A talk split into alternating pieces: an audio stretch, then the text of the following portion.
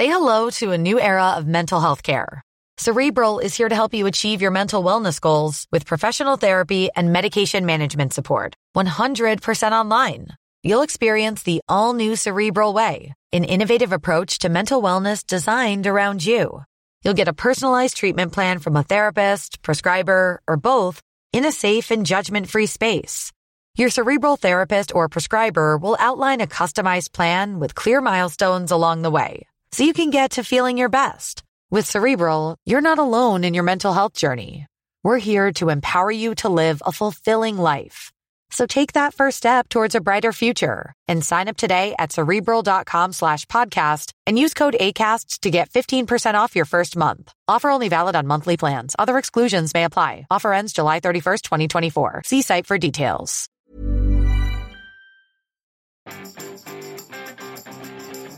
Nous sommes quatre virgule trente-neuf milliards d'internautes dans le monde et cinquante-trois virgule un millions en France. Bonjour, bonjour, bonjour, bonjour, c'est Bertrand, votre coach web. Bienvenue dans ce nouvel épisode du podcast, épisode trois cent soixante-dix. Et oui, nous sommes des milliards d'internautes dans le monde et des millions en France. Et vous voudriez parler à tout ce monde-là, parler à tout le monde, tout le monde, tout le monde, tout le monde. Et ben oui, parce qu'aujourd'hui, le sujet, c'est un petit peu... Euh, finalement, comment est-ce qu'on réfléchit à son audience? Et on pourrait penser, et le, la, le marketing, hein, généralement, nous amène à regrouper les gens dans des cases. On fait des grandes cases, voilà, dans lesquelles on va essayer de mettre les gens, bah, tels que, on va dire, voilà, je vais m'adresser à telle ou telle personne. Alors, ce sont souvent des critères démographiques, hein, vraiment des, des grandes cases vraiment faites à l'arrache. Euh, c'est comme ça que moi j'ai appris le marketing quand j'étais jeune, hein, euh, les femmes qui veulent se mettre à la course à pied, les femmes qui portent des jeans, les comptables, les gens habitant dans telle ou telle ville, et vous savez, la fameuse ménagère de moins de cinquante ans. En apparence, euh, toutes les femmes qui veulent se mettre à la course à pied, elles se ressemblent, et oui, elles se ressemblent, et bah oui, elles veulent se mettre à la course à pied, elles se ressemblent. Euh, vous pourriez prendre, euh, je sais pas, une entreprise où il y a des comptables, en apparence, tous les comptables se ressemblent. Vous pourriez prendre tous les gens qui font de la comptabilité dans ce monde, en apparence, peut-être, ils se ressemblent tous.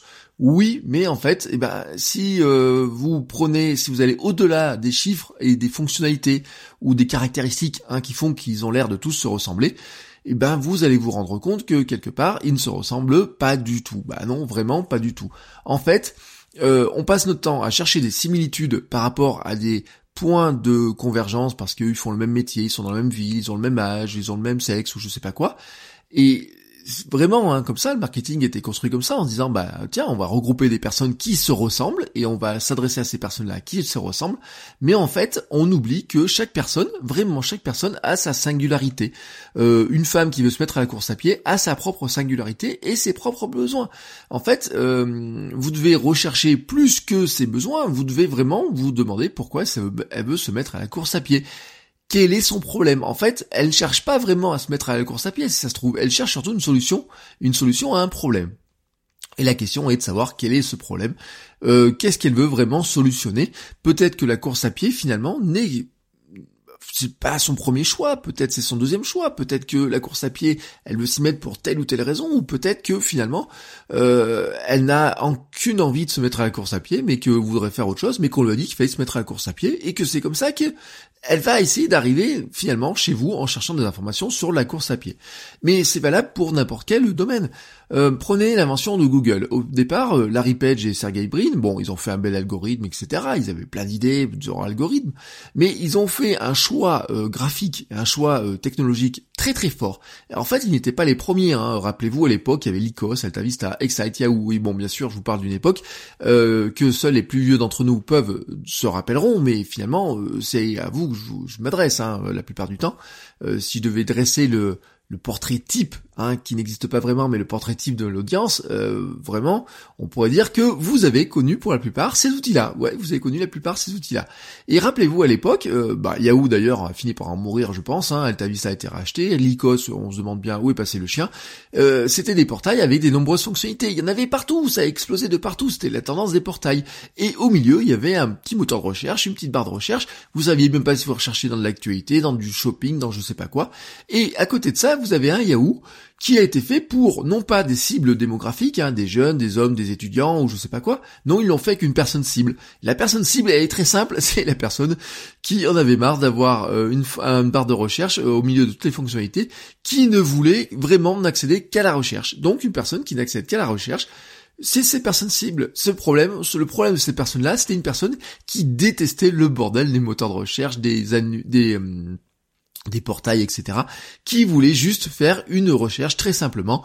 Allez sur un site, je tape ma recherche et ça donne le résultat. Bon, la suite vous comprenez, hein, vous la, vous, vous voyez vraiment où je veux en venir, c'est que ben c'est euh, Google s'est développé. Alors même si parfois on peut se dire que c'est un peu le bordel dans toutes leurs fonctionnalités, ils sont restés sur ce concept très simple. Je suis une personne qui veut juste faire une recherche. Et au départ, c'est ce qui leur a permis de grossir. Bien sûr, leur algorithme était plus puissant que les autres. Bien sûr, ils ont révolutionné pas mal de choses dans la recherche. Mais le point de départ, hein, le problème qu'ils voulaient résoudre, c'était je veux faire une recherche simplement, sans avoir à m'enquiquiner avec tout ce qu'il y a autour. Et c'est ce qui est intéressant, hein, c'est que vous ne recherchez pas une audience, vous ne recherchez pas une audience dans sa globalité, vous ne cherchez pas à parler à des millions de personnes ou à des dizaines de millions de personnes qui se ressemblent toutes, parce qu'en fait elles ne, n'existent pas. Vous cherchez en fait à parler à un profil type de personne qui a besoin de ce que vous voulez, de ce que vous voulez proposer, de ce que vous voulez expliquer, de ce que vous voulez apprendre. Et le mieux pour le faire est de cibler carrément une personne. Oui, carrément une seule personne. En fait, vous pouvez prendre votre cible démographique, hein, votre cible comptable de jeunes femmes qui veulent courir, euh, qui veulent faire de la course à pied, votre jeune femme qui porte des jeans, ou ceux qui habitent dans telle ou telle ville. Mais prenez, extrayez de cette cible démographique une seule personne et allez discuter avec elle. Vraiment étudier son problème, comment vous allez l'aider avec vos contenus, euh, demandez-lui son problème, réfléchissez à ses problèmes, comment vous pouvez avancer sur ses problèmes, comment vous pouvez l'aider et retournez la voir en disant bah voici la solution que j'ai peut-être pour toi. Est-ce, qu'est-ce que t'en penses? Et à partir de là, vous allez créer du contenu avec cette personne-là en tête. Vous allez vraiment lui créer du contenu pour elle. Et vous allez vous en rendre compte, vous allez attirer des centaines d'autres personnes qui ont exactement le même problème que cette personne-là et qui vont se sentir tellement concernés par ce que vous avez à proposer qu'ils vont devenir tout de suite fans de ce que vous proposez. Et ainsi, vous allez créer non pas une audience de personnes qui se ressemblent, mais une audience de personnes qui vraiment et à une, euh, trouve dans ce que vous faites des solutions très intéressantes.